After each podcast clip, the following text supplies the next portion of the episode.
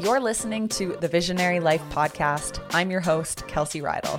We're hanging out here today because one day while hiking in Peru, after just having been let go from my dream job, it hit me. There's so much more to life, and there's no excuse for not embracing uncertainty and trying new things to really explore our full potential in this lifetime. On this weekly podcast, you'll hear from successful entrepreneurs, creative thinkers, and visionaries just like you so that you feel less alone as you pursue everything you want and deserve in this lifetime. This is a space where big sky thinking is welcomed and conversations about daily betterment are essential. So, if you're ready to stop living an ordinary life and start living a visionary life, then welcome home. Hey, visionaries, welcome back to the show. I'm super excited to introduce you to Jessica Malik, current VP of Marketing and Insights for Social Nature, which is a discovery platform powered by half a million natural shoppers. Jessica is truly a pioneer of this concept that you may never have heard of before. It's called online to offline marketing. I know there's a lot of buzzwords in there online to offline marketing. So, if you don't know what it is, you're going to have to listen to the episode. And if you've heard of it, but you're not implementing it in your business, you're also going to want to tune in and have Jessica enlighten us on the topic. So, Jessica actually co authored, or authored rather, the ebook called The Complete Guide to Online to Offline Marketing, or as we'll refer to it, O to O marketing for CPG brands, featuring 50 pages of tips from 17 CPG expert contributors. So if you're a brand that promotes online and sells in stores, then this episode is a must listen. Again, if you promote online but you sell in stores, this is the concept of online to offline marketing. So I'm really excited to introduce you to this episode, and I'll share more on Jessica in a minute. But first, I just wanted to take a pause and say thank you, thank you, thank you to all of you. I just wrapped up my reporting and metrics for the month of May. And the podcast actually hit a record number of downloads in May. So, gosh, that made my heart swell so much because, as you know, I've been doing the podcast for over four years. And to see the amount of downloads that came in in just one month, I'm still trying to figure out why there was such a surge. I did start sending out a weekly Thursday email that promotes a past episode. Uh, but I also think that we've just had some really great guests sharing and getting the podcast into new hands. Regardless, it means a lot and so much gratitude to all of you who are reviewing or screenshotting and sharing the show. Uh, special shout out to Brienne. She shared the show recently. And Jade. Jade, thank you so much. I really appreciate you. So, I wanted to shout out both of you. Okay, let's get into this week's episode. Jessica and I actually once worked together at a plant based supplement company called Vega. And so we've stayed connected, and you know, the power of LinkedIn, right? I love social media for staying connected to all the wonderful people I've interacted with. But she started sharing about this topic of O to O marketing and how the four stages could translate to the growth of online product discovery into in store sales. So I just knew this was going to be a great conversation. So in this episode, we're going to dive deep into what the four stages of the O to O model are and how you can begin building through their step by step framework. We talk about tips for enhancing your chances of getting discovered online, how to capture emails on your website. We talk about the power of free samples and demos in encouraging in store purchase. We talk about what to do after the sale has been made to continue the conversation with your customers and to turn them into brand evangelists. And we also talk about some of Jessica's favorite marketing books and the best marketing advice she's ever received. So go ahead and click the link in the show notes if you want to connect with Jessica. I will share her LinkedIn there, or you can find out more at socialnature.com. And I just want to make one little side note. This podcast was recorded a few months ago, and originally I recorded it for another podcast that I host called The Marketing Hotline. But we are actually on a pause with the Marketing Hotline. It was just so much, a lot to run two weekly podcasts. I was starting to feel like I was just trying to keep up And because Visionary Life has such a bigger audience and we have a way more established brand, um, I just wanted to make sure that I wasn't spreading myself too thin. Do you guys ever feel that way? Like you're spreading that peanut butter way too thin on your piece of toast. That's sometimes how we feel when we are entrepreneurs, when we're business owners, when we're wearing a lot of hats. So I put the marketing hotline on hold, but I'm still taking time to air all of the episodes on Visionary Life. So same amazing content, but this episode will have a bit more of a marketing spin. Is that cool with you? Because marketing is going to help you find more clients and boost your revenue.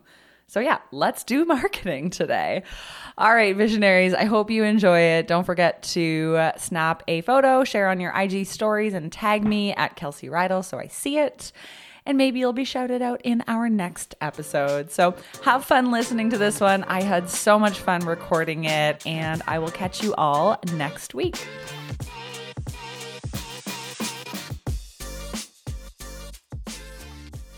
Jessica, welcome to the Marketing Hotline podcast. I'm so excited to sit down and chat with you today. And my first question that I ask to all of our guests is when people call you, when they ring you up and they're asking you for marketing advice, what topics are they usually picking your brain on?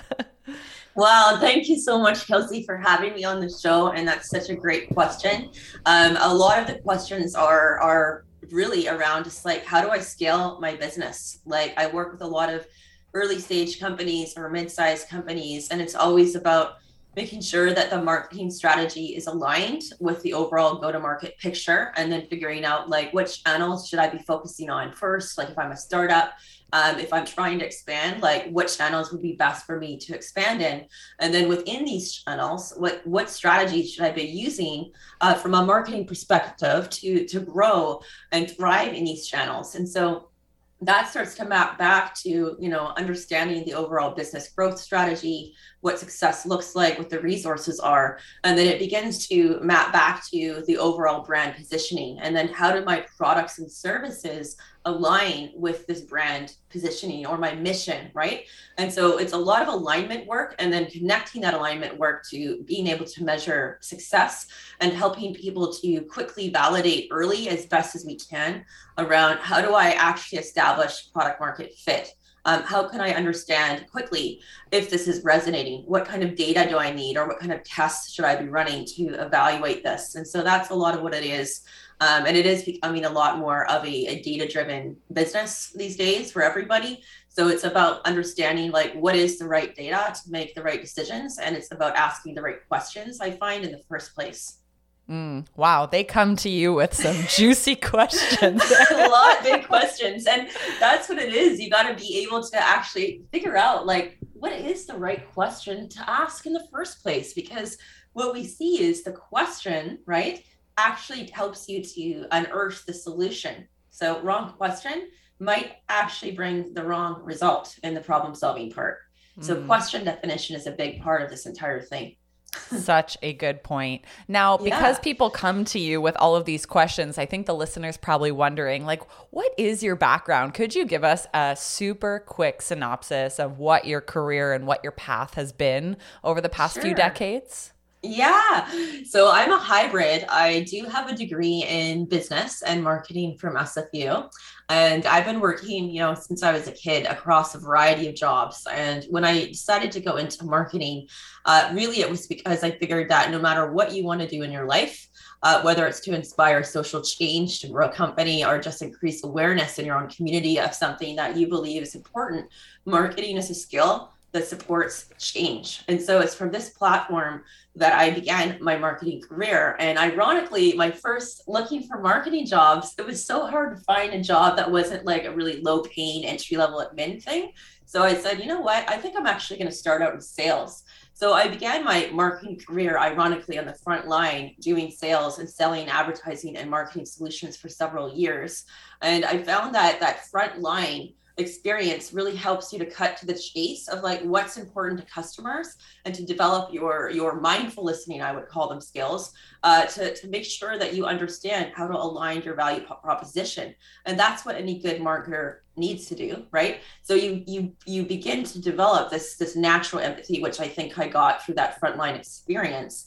And i began my my career in the natural product industry. So helping natural brands win in, in the CPG marketplace with Alive Publishing Group. And so that is a company that educates consumers in the United States and Canada about natural health solutions. And I worked with them for several years. And then I went on to work with a high growth company at the time called Vega, which is where you and I first crossed paths, uh, yes. Kelsey.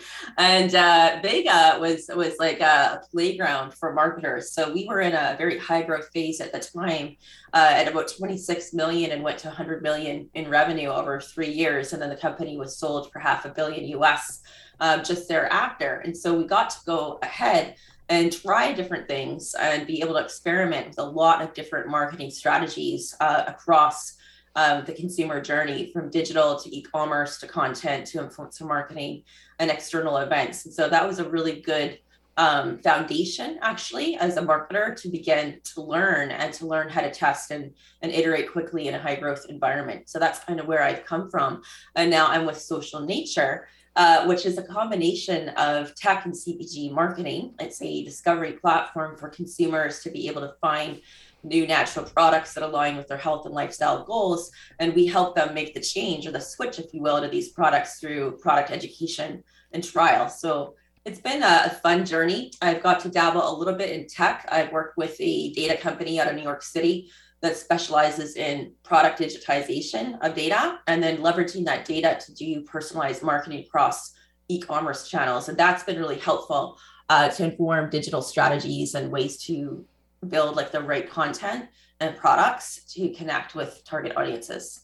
Mm. That hmm. wasn't a quick background, but I hope hopefully it was helpful. Yeah, but I think all of it was very relevant. And I love what you said actually, you know, where you and I first connected was at Vega yeah. and you called it a playground for marketers. And I love that analogy because I, I even try to channel that in the marketing consulting that I do right now. Like I want marketing to be as fun as it was at Vega and to be as experimental. And I always kind of try and bring that approach to everything that I'm doing. Like, how can we make this enjoyable? So that analogy of a playground for marketers, it really resonated with me because I think, you know, a lot of people do look at marketing and they're like, oh, it's just all numbers and data and it's not fun. But I think if we can infuse that play back into it, like it can be an enjoyable part of your business and it can be um, i don't know just life giving when you land on yes. strategies that really do light you up and that really um, produce benefit and result for the brand I love that you said that. And I feel like when you're coming from that place of playfulness and that energy that comes there, that's where often our best ideas come from. They might be a little out of the box or, or crazy even in the moment, but then you start to distill them down. And so without this playfulness, we may not have the level of innovation and risk taking that's required to be successful in, in marketing and business these days. Mm, yeah, it's that fine balance, right? Yeah, like bringing that sure. fun and playfulness and still always reflecting on what's working. So, mm, um, exactly. okay, so at Social Nature, so that's where you are today. You've kind of yes. pioneered this concept of online to offline marketing, which is really designed to translate the growth of online product discovery into in store sales. And uh, in your words, you do this by bridging two trends. So, first, consumers are now primarily searching for new products online. And second, the highest volume of retail sales remains at brick and mortar stores. So, I love this because it's a concept that I hadn't really considered before uh, you guys kind of brought the term online to offline marketing um, to my awareness. But I'm wondering, can you share more about why you are so passionate about this O to O model and who needs to be paying attention to this right now? Wow, what a great question. Um, yeah, so I'm passionate about this model uh, because it's got synergy around it, which when we have synergy, what we mean is, or what we get is we get more efficiencies across our marketing budgets and we tend to get better results because one activity is feeding into another.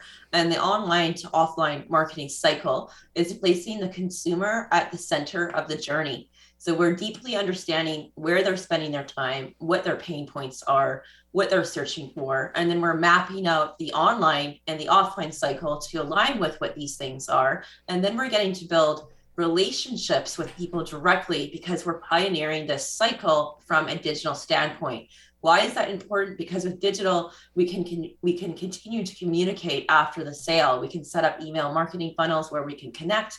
And ultimately what we're doing which is really important in cpg regardless of your category is to have direct relationships with consumers uh, if you're an early stage company or emerging kind of brand and you're trying to win on the shelf, you cannot be just relying on in store traffic and hoping to get noticed. It's an absolute risk.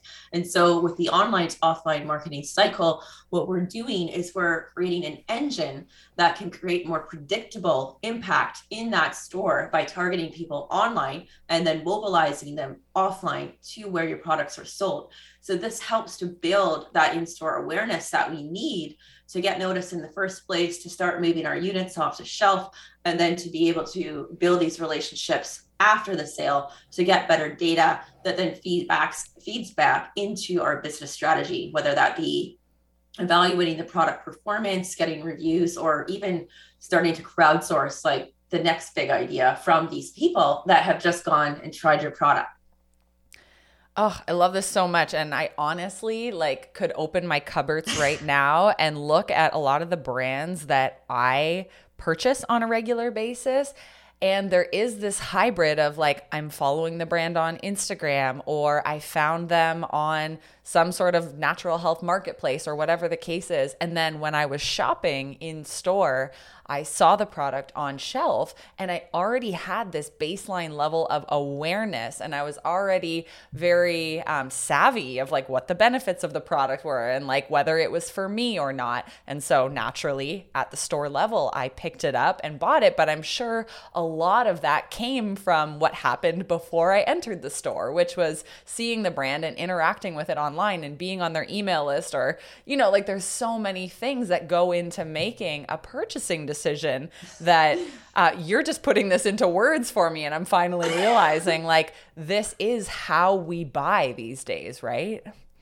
A hundred percent. And that's why I, uh, you asked me who should know this. Well, I think every company should know this because it's a simple model that you can follow and you can structure your activities across each of the stages and it grounds it and it makes it um, something you can take action on. And it's aligned with it, what you just said, Kelsey, which is what consumers are actually doing. We're not trying to force a behavior here. What we're doing is we're actually aligning our ourselves and our, our tactics to behaviors that are naturally happening. So you say it's a simple model and there are four stages. So can you quickly give us an overview before we kind of do the deep dive on each stage? What are these four stages? Yeah, so there's four main stages, and the first one is all about the online discovery process. So being able to first of all decide like who is my target audience and doing a little bit of like online research maybe some social listening a little bit of like online focus groups to get a sense of like um, who your audience would be like where are they spending their time what are they looking for etc and then starting to build a content strategy around this online discovery and so from that, we can generate demand through several different ways. And then we can mobilize that online demand that we've generated into the stores for purchase. So that's the second stage, which is the offline purchase. There's different ways to drive the offline sales through that digital funnel, basically, whether it's a free product offer or a special uh, coupon offer or something that's going to get people's attention. And what's exciting is is that we're we're developing um, this great sales strategy, and then it doesn't stop at the sale. So they bought the products, and then the third part is actually having a feedback loop with the consumer after they've purchased the product. so that you're able to get a sense of like what was their experience. You can identify enhancement opportunities. You can capture product reviews. You can set up uh, contests for user generated content. And it's all about getting that feedback. And so the final stage is what i'm calling um, amplification is how do i then amplify that content? And how do i then amplify that consumer engagement. And that's where we can start to build community strategies. So we can start to engage people in our next campaigns. Uh, we can have them opt in, maybe to even like ambassador programs and all kinds of stuff. Mm, okay, amazing. So that's a really good overview of the four stages. And I will just say here for the listener who is like, I would like this in a visual model. I will link the um, I'll link the opt-in page for this amazing ebook that you guys have created because right in that ebook you can actually see the visual of what these four stages are, and you guys do a great job of breaking it down. So we'll kind of say that for the person who wants to go super deep on this. Um, let me bring it back to the very first stage. So you say the first stage in the online to offline journey is online discovery. So, say for somebody who has a brand new product and they're like, okay, like I know I need to be online, but I don't necessarily know. Like, there's so many places I could be showing up, and they know they need to have a multi channel strategy, but they have no idea where to begin. So, what are some of the things we should consider in mapping out this online discovery strategy? This episode is sponsored by the Visionary Method. The Visionary Method is a seven step system that's going to help you create and launch your business successfully. We've had 200 people go through it, and it's going to help you to generate your first 50,000 in revenue, even if you're starting at zero. You can learn more at www.kelseyrydell.com slash TVM. Awesome question. So I think the first thing is best we can um, is to try to do a little bit of like research first online. So try to be able to connect with people and do some research and really just ask them like where are you spending your time? What kinds of things are you looking for? And then be able to map the consumer journey like through actual conversation with people uh, through doing a little bit of like keyword research. Social listening is good because if you use a social listening tool, you can start to figure out where conversations are happening and who's most influential in them. And then mapping out that consumer journey uh, based on this data. And then from there, you can create a digital roadmap of which channels you're going to be communicating in. And so this could be like a mix of social ads and channels. It could be some partnerships with online communities based on the research that you've done. And then it will be important to have some form of uh, SEO or content for your site because ultimately we're trying to to drive into the site to capture email and the email acquisition um, I think is the biggest opportunity actually in this whole model and to do it very strategically. So if we know that we want to be driving offline sales with this, then what I would recommend doing is when we get the emails is having people build an account. If you're not doing D2C already, then have a reason why somebody should sign up for the email and be upfront about what your intentions are that you are wanting to invite them into like special product launches to hear what they think and getting them to opt in and getting their zip codes or their postal codes asking them like where do you typically shop? Where would you like to buy certain types of products? And making this seem like a benefit right? So they want to give you the data. And from there the reason this is important is that if we're trying to drive an offline event, we need to know where people live and want to shop. Otherwise, we're not going to be as effective, right? Especially if we're doing a test in a key region and we're not national yet. We're we're only in a certain set of stores, right? So from there, that's when you can start to build um, these relationships and actually have like the offline piece start to happen. Cool. Okay. So you mentioned like one of the most important things is actually capturing their email once they're on your website and you're driving all this traffic to the website. Are there any examples of calls to action to get people to opt in that you've seen to be really successful? Like, what exactly should be on that pop up or that opt in that is going to compel a potential customer to give you their email because people are so hesitant these days? Oh, great point. Yeah. I think it depends on like what what your what your category is, like what kind of products you're selling or what kind of services you offer. So certainly like ebooks and content still work really well. Like if people are searching for advice on a specific kind of topic, and they can download an ebook and your ebook invites them to opt in into a community of like-minded people where they're going to also get additional tips or maybe invites to like online events or webinars or even in a, an invitation to an offline event i think that that can be um, a really good strategy the other thing could be a straight up offer. So at Social Nature, of course, we uh, provide free products for people to try. And so you can test out different ads with like a free sample on your own website. So that can be a quick way. It's a less, less on brand awareness. It's more conversion driven, of course, uh, to get people to sign up so that they could get their free product sample. And sampling, especially in the food business, is really important. Uh, hair and makeup, skincare stuff is also another strategy there. So uh, sampling calls to action could be really, really good depending on the category, of course. Mm, absolutely. And you're right. Like when I think of, again, a lot of the products that line my shelves, it's often because I had some sort of test drive of the product, a free sample. And obviously, especially with COVID happening these days, like I think brands need to get more and more creative of how they are providing that free sample because it might not be at the store level or at a live event, but there's still so many ways to be able to deliver that experiential element, even though maybe the typical demo does not exist anymore. Totally.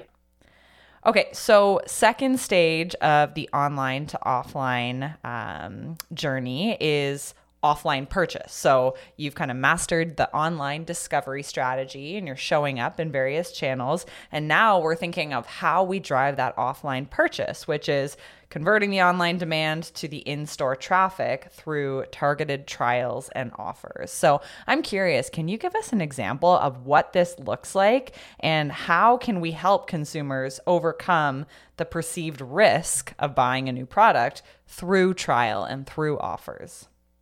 Yes. So Social Nature is a good example of this because it's an online discovery platform um, that provides consumers with the opportunity to try products. So we've got 700,000, more than 700,000 consumers that have signed up. And so we're leading with education, right? They get to learn about the brand stories, they get to understand why these products are better for them. We only work with natural brands.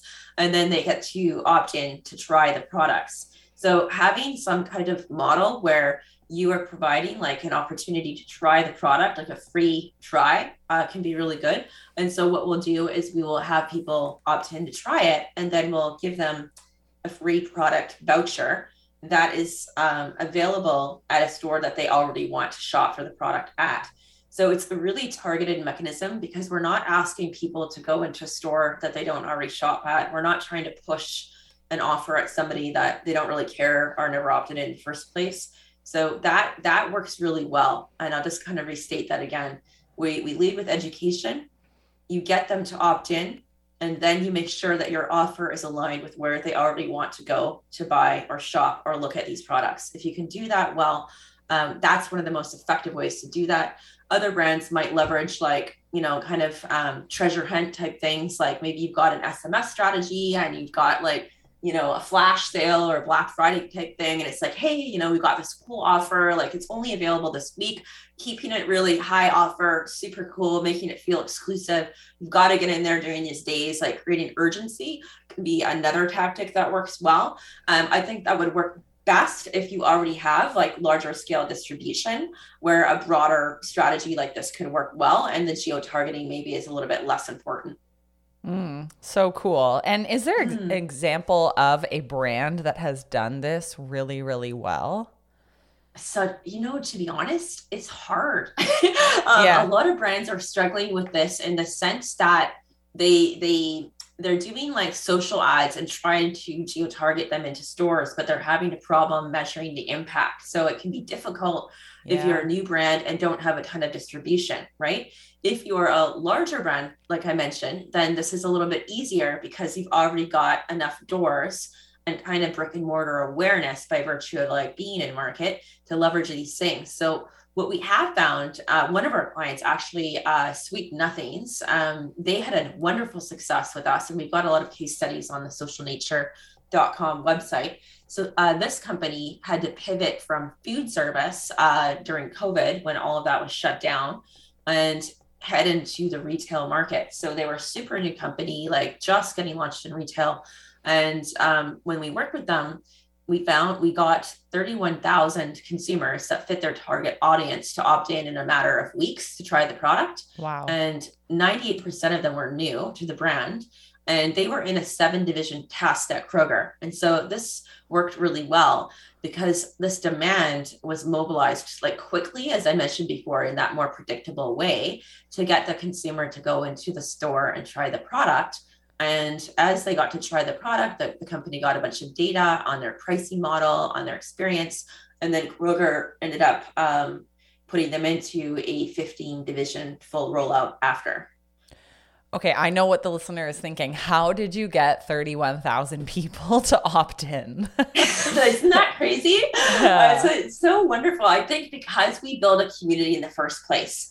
So ah. this is where like this community strategy, like as best we can, regardless of what size company you are, it does take time to build a community. It is an investment, of course. Um, it's having the community ready in the first place. So trying to build those relationships, whether it be like really cool content or like bringing them into some kind of like online events and things like that or partnering with other like-minded communities can help you and then you're able to to basically you know mobilize that community if you will yeah. Yeah. I'm always thinking like there's got to already be people gathered who this product would be perfect for. Like, where are there totally. already a thousand or 10,000 people in a Facebook group or in a you know, a big run group in a city or like they've got to already be gathered somewhere. So, how can we just simply partner or show up there and, like you said, mobilize that community that already exists who would be interested in our brand or in our product? Exactly. I think community partnerships are so key yeah. uh, to growing. And if you lead with value, you come into that community with a nice, authentic intention to bring something of value you can build some really nice relationships that way. And organically like things will will start to grow like because we're leading with value Mm-hmm. It's so true. And you're right. Like the mm-hmm. communities that I am part of as mm. a consumer, when the leader of the community or, you know, when I'm at an event and they endorse a specific product, I already have that trust factor because I'm like, oh, okay. Like if you would bring that product in front of us, it means that you vetted it. You obviously like uh, it, like the brand already. So I already have that trust built up. And it's like getting that referral, which is always way easier for me to take a referral than to just just like go blindly search on Google for a product and then have some sort of trust built up. 100%. Trust is key. Mm-hmm. Okay, so now I want to talk about the third step in the online to offline journey, which is getting feedback. And you say this is really about asking the consumer, what was your experience, and seeing is there user generated content coming and getting product reviews. So I'm curious, how can we start these conversations. Like if we know that a certain a group of people have tried the product, they've gone in store, they've purchased it, how do we continue the conversation from there? What are some specific techniques that we can use?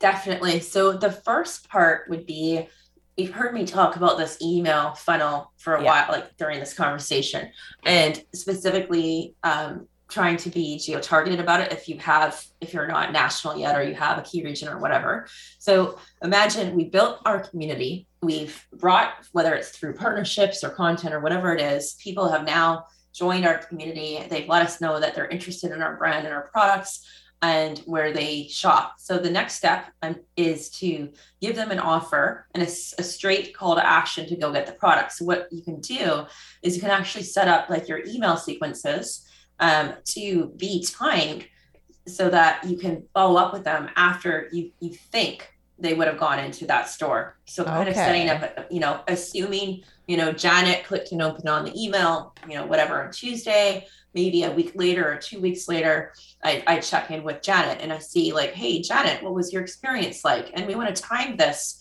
uh, based on what we think the product usage period would be. If it's going to be like skincare, it might be a little bit longer to feel like I can give a review compared to eating a snack bar. So yeah. we can actually follow up with them because we invited them with this offer and then ask them what was their experience or please write a review. You can have a review call to action email go out there and just start to get the feedback that way. So that's one way you can do it. And then the other way, well, there's many ways, but that's a good one uh, because it keeps that journey, that consumer journey, and that that entire loop.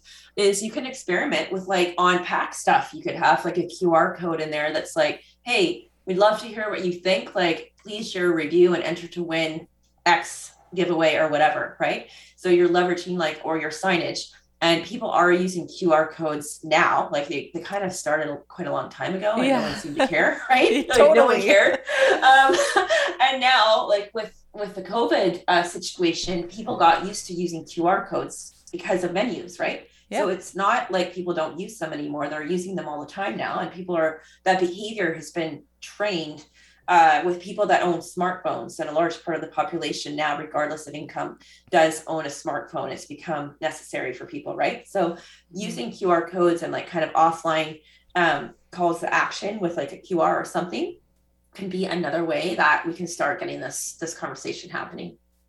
In terms of collecting reviews, I mean, I know how powerful social proof is, and I feel like every business can benefit from collecting more testimonials, case studies, reviews, etc. Are there any specific tactics or techniques or tools that you recommend brands use in order to collect more of these types of social proof?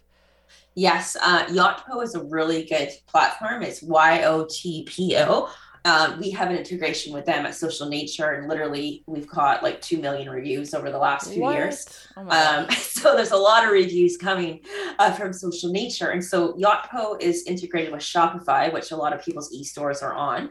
So that's easy for you to have that like an integration where after purchase, Yotpo is going to be prompting, and it also enables SMS messaging as well. So you can through that that platform not only capture reviews but then go and like retarget or remarket to people um, through the sms channels about like your next cool offer. So i would definitely look at them. Um, the other thing that i'd be looking at like when i'm looking for a review partner is not just can you integrate with my website but can you syndicate my reviews to other channels? Because the part of the social proof especially if you're a new company and you don't have a massive community just yet we want to go and have our reviews on the channels that are bigger back to the community part that you said earlier kelsey. So you can look for companies that syndicate to like google and facebook and uh, yotpo is one of them. So that would be definitely a company that i would take a look at and um, you can look at them online and you can see who their competitors are and maybe call a few of them and just see which one resonates for you Mm, that's such a good tip. And I will link that in the show notes. I never actually heard of that website. So I'm excited sure, to check yeah. it out and learn more yeah. about it too. And one more thing is the homepage of your site. If you can structure your CMS so that your review feed is coming up there, and then you can ask someone to leave a review, then the reviews are like top and top of mind, and they're also building that trust right away with that new web visitor. So that's like a simple thing to do that sometimes people might not do and it's another way to like leverage that content.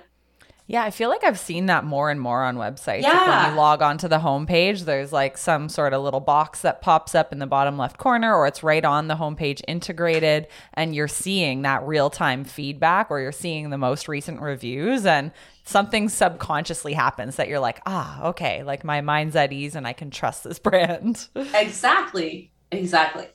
Okay, so now I want to move into the final step of the online to offline journey. And, you know, I just want to reiterate I love that you've mapped this out for us because I think so often it's easy to just really dial in on like customer acquisition. How do I find new leads? How do I, you know, get more people to try the product? But we totally forget about nurturing them and making them into lifetime customers and really ensuring that they have an excellent, remarkable experience. And I think like this is what you guys are highlighting so well. So, that final step is amplification, which is about building loyalty, expanding brand reach, and really converting a customer into a brand evangelist. So, can you first just crack open like what this amplification stage is and why it's important? Yes. So, what we're talking about is scaling our brand and our sales basically when we say the word amplification. And the way we're doing that is through the amplification in a way of these, these customer relationships. So they are the advocates and they are the ones that are going to be helping us grow, right? It's very simple, but it's something that we sometimes forget about when we just get stuck in numbers as you as you said, right? So what we want to be doing is thinking about like how can I mobilize my existing customer base to continue to grow my business. And I know that sounds like very simple. Um, however, if you think about it from a relationship and it's a two way street, it's not just you talking at them, but you starting to invite them into a conversation with your company you can start to involve them in your innovation, like set up an innovation lab, invite people in and prototype and test different things, ask them about what different formats, problems, like really involving in them in that um, is a great way to build products that people actually want, right? And once you launch them, you can thank the people and report back to them uh, what your progress has been. So that's like one way uh, to think about it. And I think other ways are just to continue to nurture them with like relevant content. So asking people what would be helpful to them, um, and then creating content, events, etc., uh, that would be related to that can be can be good.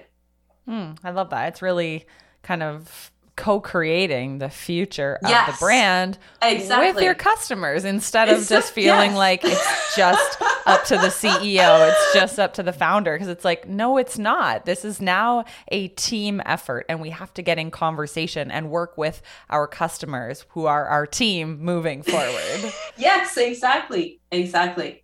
So awesome. I mean, there's so much here in these four stages, and I know you outline it in like nine simple steps. So I would definitely encourage people to go download the ebook again, which I'll link in the show notes because you share a lot of tips, and I love that you bring in a lot of outside voices too. There's a lot of quotes from consultants and people who have worked in the industry and just a lot of juicy nuggets packed into that ebook. So, I mean, thank you for, for creating that. And I really enjoyed reading it. It honestly is a very insightful piece of content. thank you, um, Kelsey. I do have some final questions. Sure, because, yeah. Of course, we have a lot of marketers who listen to the yeah. podcast, people who want to become better marketers. So, my first question is Is there any trend or area of marketing that you're currently fascinated by or upleveling your skills in right now?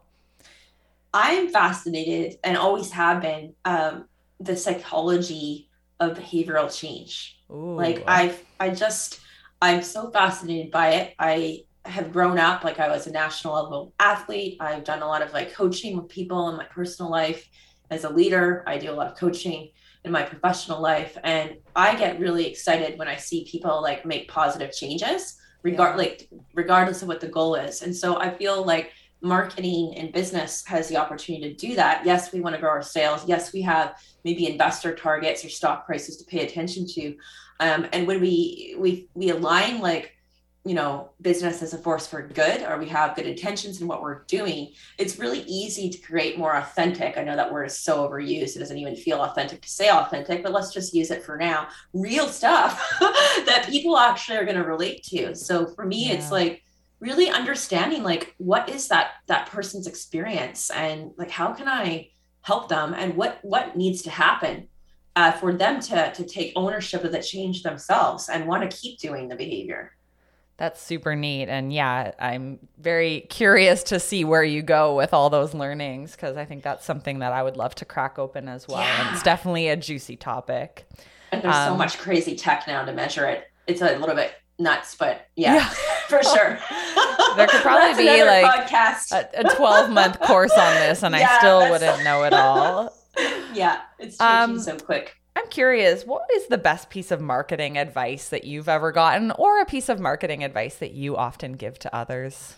Sure, I've got two. So the first one, I love this one. It was given to me by a VP at a company I worked at a long time ago when I was like just kind of getting started um, as a head of business development. I was like a young director at the time, and he's like, you know, just like business is simple people overly complicate it all the time. It's not complicated. Like simplify, simplify, simplify. And I think that that's important application in marketing. We really need to just understand like what is the product that we're, we're creating how does it align with the customer needs and like simplify as best we can uh, and not let all the technical stuff and all the change uh, scare us like always simplify go back to like what's driving the value here. If you follow the value, you're always going to unlock the best strategy. So that's that's what I would say um, about that. And I think that um, actually using common sense and yes. empathy is key. If we don't have empathy, if you are, if you think that you know your product is cool and you're super internally focused and you're not actually market focused, like you're not going to be as successful. So you have to lead with empathy on your external communications and your product development and in your internal marketing with your your staff, with your colleagues. Like create things and build relationships. So that's what I would say about mm. that would be my answer. It kind of reminds me It kind of reminds me of a quote, the second part that you shared um, about like it's common sense. I've heard something before that said before there was marketing, there was common sense. and for some reason that really resonated with me because I think we make it so complicated. But again, before like the word marketing was invented, like you just thought, okay, well, like what relationships do I already have? Can I present them with this butter that I churned in my kitchen and you know, be a nice person while you're doing it. And sometimes I think like we've got to get back to that simplicity, like you said, of, yes. you know, not making it so complicated. So those are two great pieces of advice. My final question for you yeah. is Is there a marketing book or a business book or just something that you often refer to as one of, you know, one of the more impactful pieces that you've ever read or books that you've ever read? I love, and this funny, Analia, the founder of Social Nature, and I share the same favorite book. It's probably why we get along so well. is it's called The Hard Thing About Hard Things okay. by Ben Horowitz. And this book is all about like it's grit. It's about building a business when there are no easy answers. And I love that because I've worked in a lot of startups. I've had my own consulting practice. And what I've learned is that um, you can't be out there looking for playbooks and somebody to tell you the right way to do something. Yes, yes. there are best practices 100%. But if you're looking for that ideal solution, like you're not going to find it because things change too quickly. There's never going to be enough data. There's never going to be this clear signal. You can get decent signals, but it's not ever going to be 100% predictable. That's just the way business is and life is. So it's learning how to have the skill to be able to adapt to that kind of environment and to be able to have the courage, if you will, to take chances, like take risks, experiment, experiment, experiment, and don't be afraid to fail. Failure, being afraid of failure kills innovation. We have to be afraid, or not afraid, excuse me, to go out there and try stuff. And that's what I've done in my marketing career. I've literally done stuff I've never done before. I just made it up and I'm like, let's just give it a try. And it works. It works because you use common sense. You go back to what's driving the value in the first place. What are the goals? And then you create things from there. And so that book is amazing. It's and it's an easy read. It's got a ton of war stories um, from founders of companies and anybody in business has to. I would highly recommend it. Oh, such a good tip. And I'm excited to read that book because I haven't before. And I love what you said. Like, you know, you have to figure out what works for you because anyone could write this marketing playbook and say, follow these 10 steps because this is what worked for me. But by the time they're teaching it to you, you're going to apply it to your own business and it may not work the same. And then you think, well, what did I do wrong? It's not that you did it wrong. It's just that marketing is an ever changing landscape. And what worked for, you know, person A is not going to work for person B. And so you have to constantly be innovating, experimenting, testing, and finding what works for your brand and your business. And I love that, you know, that's a, a core kind of value of what you do too. So, Wow. Um, Jessica, this has been so much fun, so much good info. And I feel like our show notes are going to be packed with stuff that the listener can follow up with too. So I'll make sure that everything is inside there. And I just wanted to say thank you so much for sharing your journey on the Marketing Hotline podcast and for giving us your time today. So, where can people connect with you? Where can they find out about social nature? Um, anything that you would like to share so that people can stay in touch? Yeah, so you can connect with me on LinkedIn, like under my name, And then for social nature, it's socialnature.com. And if you want to learn about ways to use the online to offline model to drive trial at retail and collect a bunch of feedback and build relationships with consumers, if you are a better for you brand in the space, then you can also email marketing at socialnature.com. Amazing. Thank you so much. And we wish you all the best in your future. Thank you, Kelsey, and thanks to the listeners. Uh, this was so much fun, and I hope you all got value out of it. Have a great day. Thanks for tuning in to this episode of Visionary Life. I love bringing you these conversations on a weekly basis, so it would mean so much to me if you could help me out by rating and reviewing the show in your iTunes app. You can also support the show by taking a quick screenshot of the episode and sharing it on your Instagram stories, tagging me at Kelsey Rydell. I'll catch you in the next episode. P.S. Whenever you're ready, there's a couple of ways that I can support you. So, first thing, if you're ready to make your first or next $50,000 in business, explore how the Visionary Method business coaching experience can accelerate your growth. There'll be a link in the show notes. Also, if you're feeling lost, confused, or overwhelmed when it comes to starting an online business, reach out and book a free revision call with me. I'll offer you customized recommendations on how to get unstuck so you can live a life filled with joy, happiness, and fulfillment.